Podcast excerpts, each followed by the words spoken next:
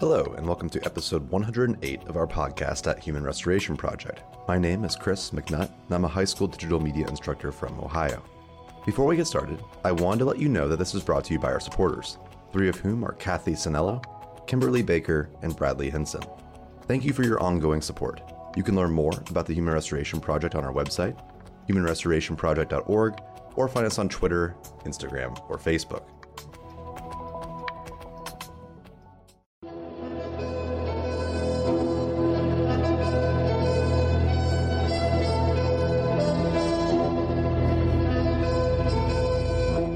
Today, we are joined by Dustin Hensley.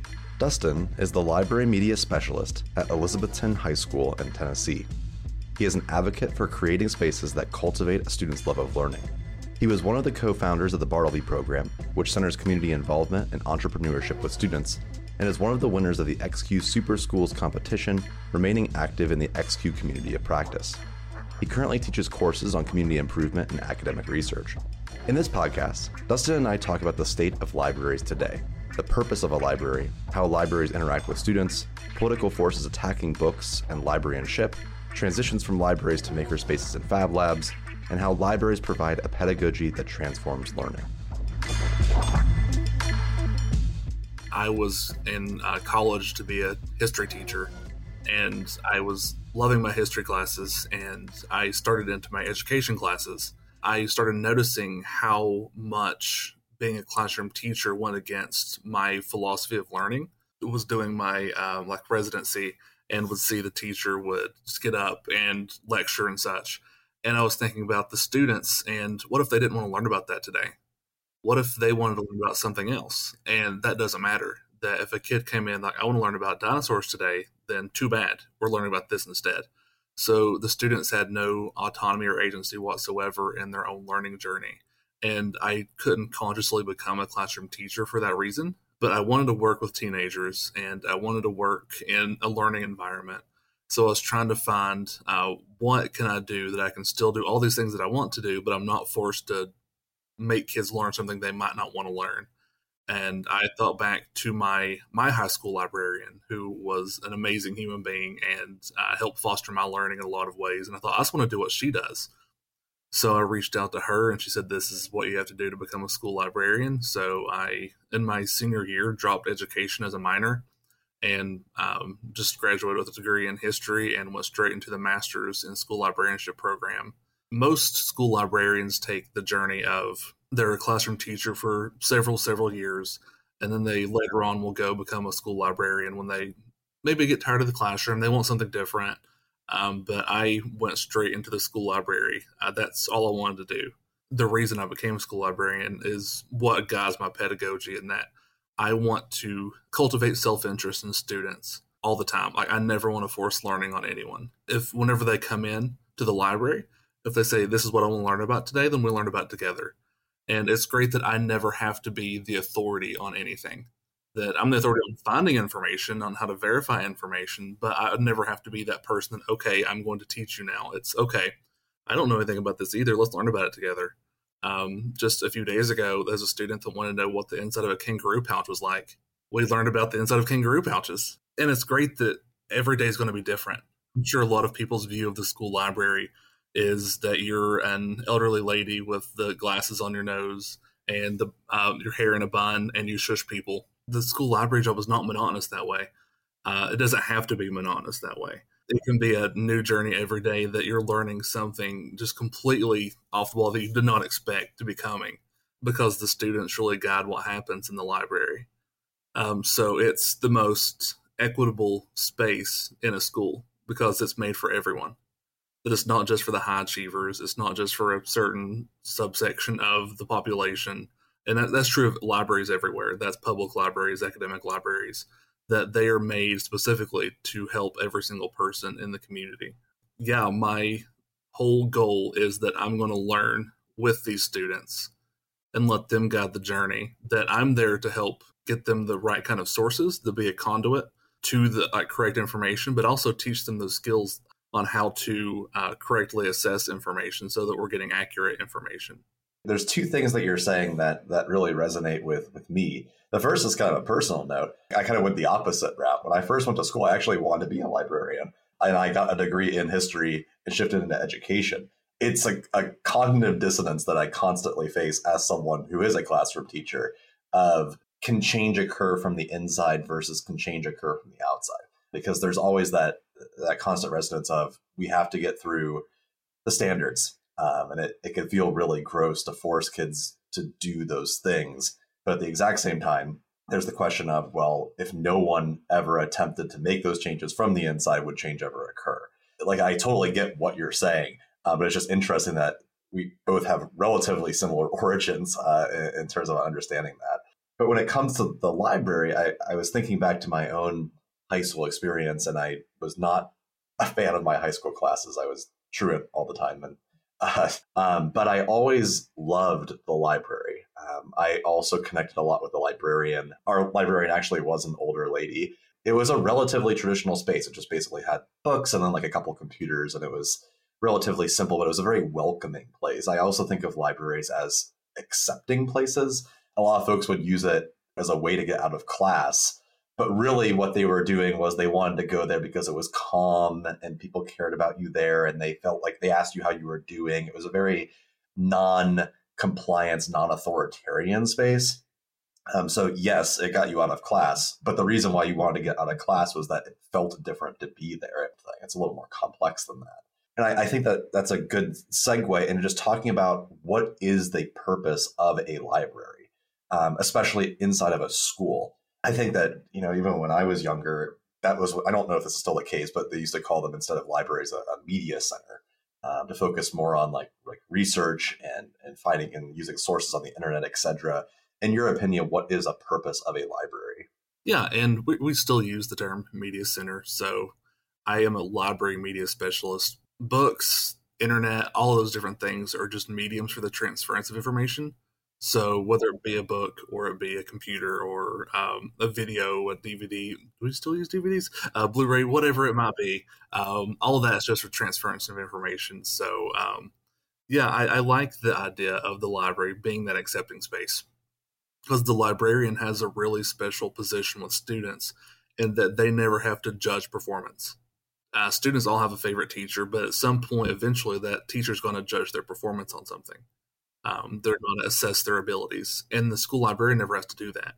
So I'm in this great position that I get to be an advocate for students, that I get to be someone in the same position as like a school counselor, that I get to build a relationship with them that's completely outside of just what are you able to do, what are you able to accomplish, and that who are you as an individual and a person. That's my number one idea of what a library should be, is building relationships with students, because that helps create all these other opportunities for learning that once I know them as an individual, that helps me get back to my original purpose of here's a great book that you might like, or here is a great resource that you might be able to utilize in your classes. So that relationship piece, I think, is the most important aspect of the school library. Me in my position, used what I'm doing with relationship building to start a lot of social emotional learning initiatives across the school. So like I'm over our school survey of social emotional learning for students. I hate that a lot of times that students have no ownership over their own data, that whether it be their grades or the GPA or whatever, like the school owns it. They have to pay for a transcript or whatever. So I take the data from the surveys and take it to the students, let them wrestle with the data with me, because it's their information. Again, libraries being this place of open source knowledge. You can come and learn about this if you'd like to learn about it, which I really look for those students that fall through the cracks, that the library kids, those are the ones that are skipping class because they need a different space. I want them to feel like they're engaged somewhere, not just that here's a space where you feel like calm and that you're not having to deal with all the heartache or troubles or headaches or whatever of the classroom, but here's a place where you actually belong. This idea of the library is so much more than just here's the silent sanctum or the book depository, but it's a space where students can actually feel like that's where they belong in the school, and they have an adult in the building they can talk to. I know that every bit of research about social emotional learning shows the importance of having an adult they can talk to, at least one that says their name every day. And you mentioned that with your school librarian. We are that person that they can come and talk to because they know that, like I said before, we're not going to judge them. We're just there to accept them. Yeah, I can't help but think as you're explaining all this, because it's such an important topic, that this feeling of belonging and having that connection to the library and the librarian is, especially in maybe the last year or so, been a lot more difficult as different kind of political forces, culture war forces, et cetera, have come in and said, like, hey, like, you're not going to have this book, or this book isn't appropriate, et cetera, with those books being primarily focused on student identity, race, gender, sexuality, et cetera. How do you negotiate that as a librarian, knowing that, you know, your role is very much centered on those connections, but at the exact same time, school regulatory policy, politics, whatever, might force you into restricting what it is that you can do. Right. And I think a lot of the forces right now are trying to, like, there's going to be First Amendment lawsuits and all this that happens with everything that's going on. But I think what they're really trying to push for is silent censorship, that they want librarians to censor themselves, that I'm too afraid to purchase this material because it might get challenged, which every school board in America already has a material challenge policy. This is nothing new. There's always been a route for parents to challenge materials in a school library. That's been around for decades. But this new push, I think, is just to fearmonger that librarians will not purchase the materials because there's always been a route for parents to challenge. And all of those usually have to go through a very lengthy process. It's not just that I don't like this book, so the librarian pulls it. There's a lengthy process of having to go through a committee that all reads the book and will make a decision that goes to the school board for them to make a decision. So there's this, generally, they're really lengthy processes, which are so much more than what they're currently pushing, is that if a parent doesn't like it, the librarian pulls it. Of course, as a librarian, not a fan of a parent choosing what someone else's kids can read. If you have a problem with the topic, then that's something you should talk to your own child about. And make that decision together. And even then, these are teenagers. They should be able to make their own decisions, that if they would like to read a book. I've had students in the past that have told me, like, I can't take this home. Can I just check it out and leave it here and read it while I'm here? Because if I get caught with this, I'll be in trouble. So obviously we make arrangements that they can read it while they're at school so that something doesn't happen to them at home. Currently, there's a push in Florida for the library management system called Follett to send an email to parents for every book they check out, so that they couldn't just check out something and keep it at school, so that that way the parent would always know, which librarians are really big on privacy. That's one of our biggest tenets, is the privacy of the patron. That goes completely against the Library Bill of Rights from the American Library Association. That's, like I mentioned earlier, that's their data. That's their information. That's their reading log, what they've checked out is their private information. It should stay that way. Yeah, we're in a really strange position right now in a lot of states, like Tennessee being one of them. About a month or so ago, there was a celebrity who testified to the state legislature, and he asked, what's the difference between a school librarian and a man in a white van with no windows sitting outside the school? He said the kids can run from the guy in the van. They can't run from a school librarian. So there is all kinds of attacks of school librarians being groomers and endangering children and all these things, that it's a really weird place to be in. But librarians are really fighting back because, like, we obviously care about the children, and we're trained. Like, we have master's degrees.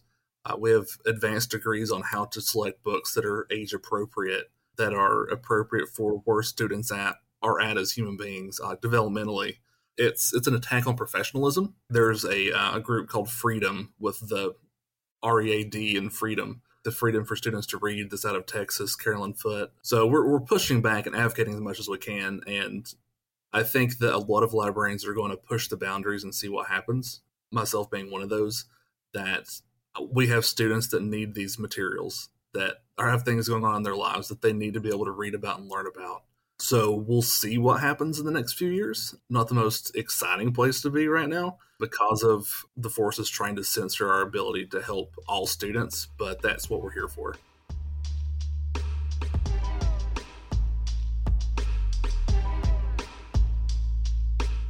Hey there. I hope you're enjoying the podcast so far. I want to take a brief moment and promote something that may interest our listeners, which is our upcoming Conference to Restore Humanity. Our inaugural virtual conference is from July 25th to July 28th, featuring amazing keynotes including founding theorist of critical pedagogy, Dr. Henry Giroux, and organizer and co-author of Black Lives Matter at School, Dr. Denisha Jones. Further, we have fantastic and intriguing learning tracks on anti-carceral pedagogy, designing for neurodivergence, disrupting discriminatory linguistics, and promoting childism in the classroom. And our virtual conference is designed to be a virtual conference, as in we use flipped keynotes, which focuses on conversation rather than staring at a Zoom screen, and our courses are interactive, asynchronous explorations. Learn more on our website at humanrestorationproject.org/conference. Tickets are discounted right now at $150 for all 4 days, with discounts available for underrepresented communities. Now, back to the podcast.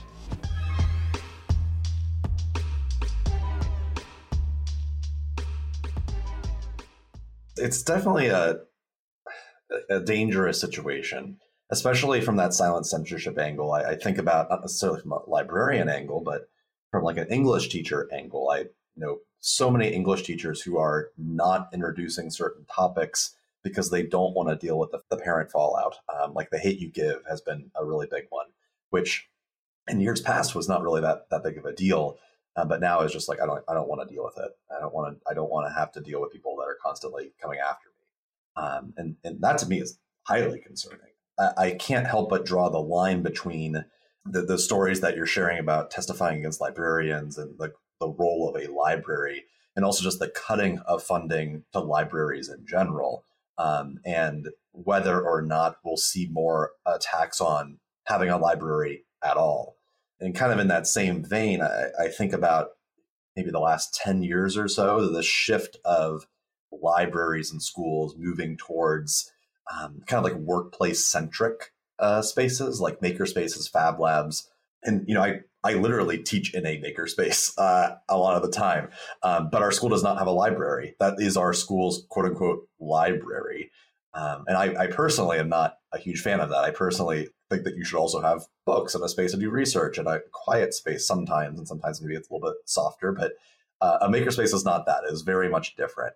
I'm curious about your thoughts on the shift from the traditional library to these other spaces, and perhaps how that could connect to what we're seeing from politicians and from advocates to maybe defund or remove libraries.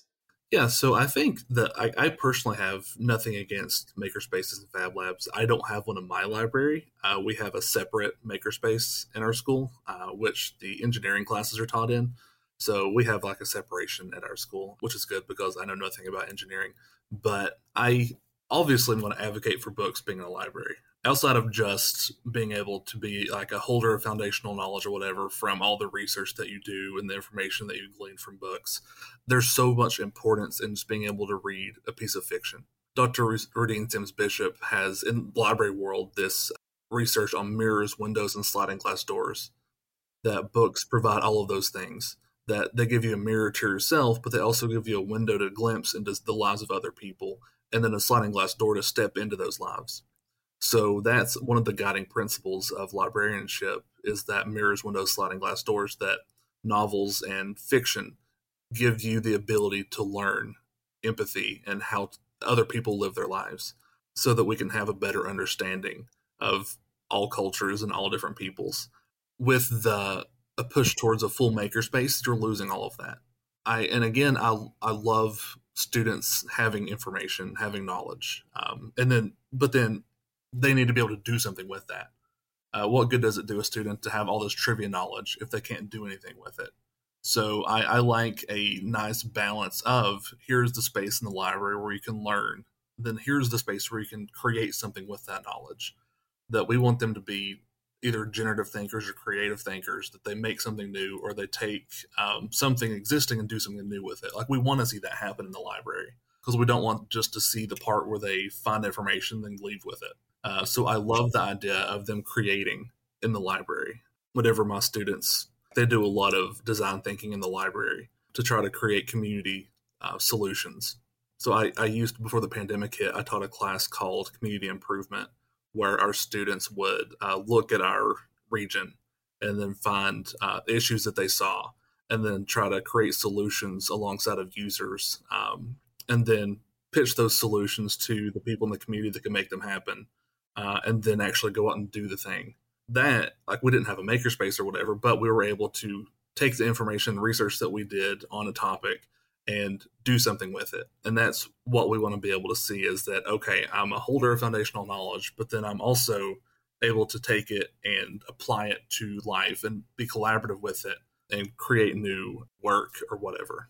To me, a lot of that, the work surrounding makerspaces and fab labs are not necessarily rooted in like a pedagogical lens. Like a library is a pedagogy. It's doing research and applying it, as you're talking about. It's about obtaining knowledge. A makerspace is more, it can have a makerspace pedagogy, but I think that typically how it tends to be implemented is more so just, hey, we did a project, now we're going to go make a 3D model. And it doesn't really have any extension beyond that. It's just like, it's a thing that exists and it looks kind of cool at the end, but it doesn't really mean anything. It doesn't have any actual purpose for student learning outside of having an interesting end product. And it seems like more and more a lot of libraries are shifting into just being spaces that create, as opposed to spaces that have those resources there. Sadly, I tour a lot of schools, and a lot of schools are starting to remove books and instead put in like poster printers and those giant 3D material printers. And as you just said, it's not that those things are bad, but over time, it's shifting the purpose of a library to be more of almost like an engineering space, which is a little bit different than what it is that you were just talking about here in this first half. I guess that kind of all builds into just the idea of, you know, what is the purpose of a library, and specifically a school context with classrooms? So like when you remove a library, what is the danger when it comes to a regular classroom and the connections that they make with the library? Yeah, so like you mentioned in the beginning of the podcast about your journey of becoming a history teacher when you wanted to be a librarian, and the idea of having to meet the standards, and like you have your classroom materials that you're given by the state, maybe. I know that's the way our state is, that here's your textbook and such, that the library has so many supplementary materials that you don't have in the classroom that we are able to offer. That whether that be a book or a database, or maybe sometimes we even have like educational games or headsets, like all these different things that we can offer that you don't get to have in the classroom. We're able to cater our budget based off of the needs of the school. So if the social studies department really wants to be able to do this thing, but they don't have the funding for it, they might be able to come to the library and say, we want to be able to do this. Can you help us? There's not a department in the school that I've not worked with that has come to the library and said, can we have assistance with this? Which begins a lot with me as the librarian going out and telling people this is what I can offer you. That a lot of people just assume that the library is for the English and the social studies teachers, that those are the most closely aligned to what the library does. They're going to be reading and researching. That's what happens. So a lot of it for librarians is I need to go advocate to the whole school that I can offer all of these different things for you. That whether, you mentioned earlier, the budget cutting, yes, that's totally a thing that happens, but are there other kinds of resources that I can offer you? Are there websites or lesson plans? Because we're trained educators as well. We're certified educators. We have the ability to create lessons, or I co-taught a lesson in every subject, I'm sure, at this point. It would range from one day I am working with a biology class, and the next day I'm working with criminal justice on looking at Supreme Court cases. We have that ability to kind of be chameleons and fit in with any subject, and especially love doing co-curricular things. Interdisciplinary, that we love working across disciplines. And one of the good things about a library is we're just a really big space. We have the ability, like if two classes want to work together, let's say that a science and a math class want to do a project together, and they can't combine their classrooms because there's too many students to fit in one classroom. So the library is just a really good space for that. And when you're in my big space, you get me too.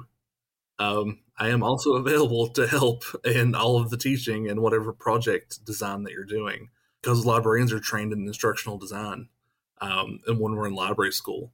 So those are things that we have the ability to do. That's one of the things we love doing the most. When I talk to other librarians, we don't want to just be there to be the ones like, okay, this is how you use a database. Go back to your class and figure out, do your research. We don't want to do that. We want to get in the research with you. Usually whenever a class is going to come and a teacher says, can you teach them how to use the databases? I'll say, yes, can I stay with them? Because I want to work with the students on it. Because I don't want to just say, here it is, goodbye. I want to say, okay, let's really get into it together. I want to make sure that you find the best material possible. Like you'd mentioned, you have standards and you've got pacing guides and all this stuff. So I want to be able to use the time that I have to make sure that you get the best information possible in your work. And I think that's one of the most important things in libraries right now, are making sure that students can validify information, that they get the best information possible, because there's so much information out there. I think about, and whenever you teach freshmen, I know you see this, that you talk, all right, we're going to do a research paper, start researching topic. And the first thing they do is go to Google and they click the first thing that pops up. And it's probably something that they paid to have the top ad or the top thing on Google, and they just start typing it out. Or something on social media has popped up and they're like, hey, did you see this news article? And that you can read just the URL of the website. And it's like, wow, that is definitely not valid. Look at the name of that website. It's 40 characters long. And this really important aspect for librarians right now is that we need to help every subject in teaching. This is how you find valid information, because one of our biggest things in libraries is that we do not want to teach reliance on someone else. Now, a lot of times in the traditional classroom, we're teaching kids to be reliant on someone to give you information. That's the last thing we want in libraries, is that we want students to be able to go out and find it on their own, so that once they graduate, they don't need to have someone say, here's the information, because that's whenever they start going to Facebook to find out their news. They need to be able to have the skills and the mental agility to find information, question it, see if it's valid, and then accept it or discard it. So that's a big thing right now, is that we're teaching all subjects. The teachers will bring them, or I'll say, hey, can I work with your students on validifying information, whether it be an English class or history class or science or whatever. It sounds like it presents the opportunity when you work with teachers to expand upon that pedagogy and model the importance of both self-determination theory and self-directed learning, as well as critical pedagogy, because you can be that person in that space that helps guide learners, because you don't have to. I recognize that there are plenty of schools where you do have to follow the standardized pacing guide, but there are a lot of ways typically to get around that even in traditional schools. And I think by inviting them to that space, you can show them no, you could do it this way. It's going to feel a lot different. It's going to be a little bit more probably organized chaos than everyone doing the same topic, but there's a space there to learn to help folks get there. And as you say, it also might help stop the negative effects of standardization on things that involve libraries, really, like the fact that a lot of adults don't read books at all because they had negative experiences with books when they were younger. I've never met a first or second grader who doesn't read. They all read stuff because it's fun. But the second that we're 22, well, I'm not going to read a book. That's lame. I was there's actually a lot of really great literature out there that you could engage in. But the experience of schooling has really negatively impacted that. I noticed that especially with homeschool students who transition to public school, I've noticed are always vicarious readers, whereas most of my students are not. So it both offers the opportunity for you to come in and introduce that pedagogy and kind of transform how learning works, but also maybe potentially counteract the more negative effects of traditional classrooms. And I think that I'm glad you brought that up. There's a great book by Kelly Gallagher called Readicide that you might have seen before that talks about how schooling really destroys the love of reading. Because you think about small children and they beg to be read to and they can't wait to learn how to read. And like you mentioned, first and second graders love reading books. Before I was a high school librarian, I was an elementary librarian. And whenever I would bring up, it's time to find your book for the week, they would lose their minds. It was hard to keep track of them because they were all over the place, just wanting to get books to take home, begging to take more than just their allotted amount that they were allowed to have. And then, we start, which Accelerated Reader also does this, that we start assessing based off of their reading. And that's what really kills that love of reading. And then the books that we choose to teach in our English classes are so outdated and but sometimes monotonous that they just can't connect to. they're all written by dead white men. I know that's a huge issue that we have, that we don't have much diversity in our selections in English classes, which the library is able to provide. That I know that, again, going back to the political forces right now, that they're trying to get rid of that diversity in literature. But yeah, we offer so much of that. And again, we're not assessing you on it. Like in English, and I have nothing against English teachers. I love my English teachers that I work with, but they're going to guide you in what you think about what you're reading. There's so little space for you to have your own opinions on what you're reading, that you're going to have the guiding questions at the end of the chapter and all of those things that really put you in a box in your understanding of literature, that you don't get to explore it on your own. And the library opens up. Again, this goes back to the very beginning in the relationship building, that getting the kids in the library is so important, because they're going to be surrounded by books. And eventually there's going to be a cover that catches their attention. They're going to get it. I've had so many students that'll come in and they'll tell me, like, I'm not going to check out a book. I'm like, okay, that's fine. Just come in here and hang out and we'll talk, you know. And eventually they see a book and they get it. And they'll say, like, don't say anything. Like, don't say I told you so. And I'll be like, okay, I won't say a word. Just check out the book and enjoy it.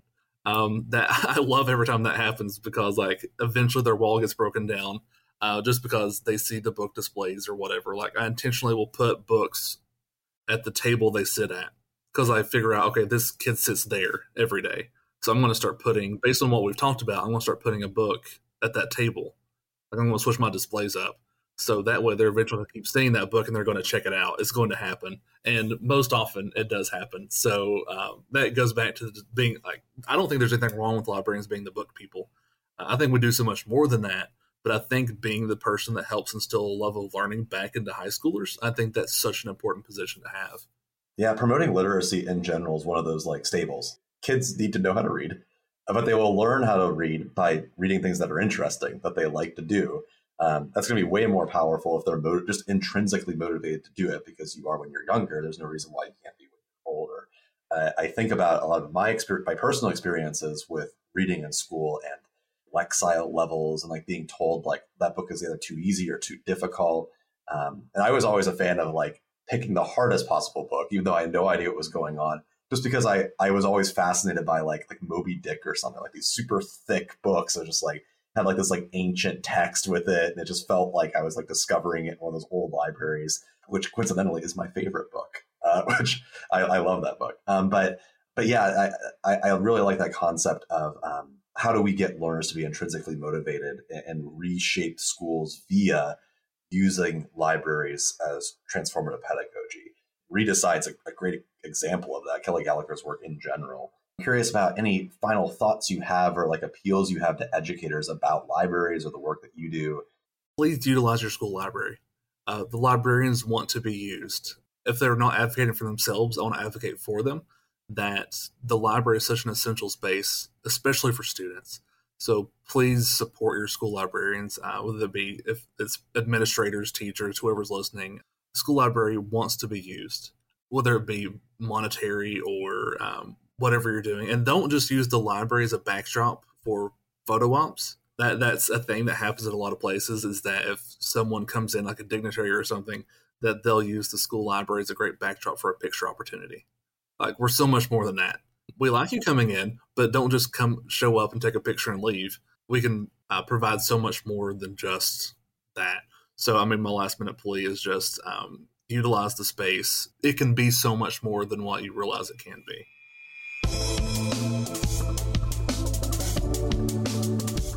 Thank you again for listening to Human Restoration Project's podcast. I hope that this conversation leaves you inspired and ready to push the progressive envelope of education. You can learn more about progressive education, support our cause, and stay tuned to this podcast and other updates on our website at humanrestorationproject.org.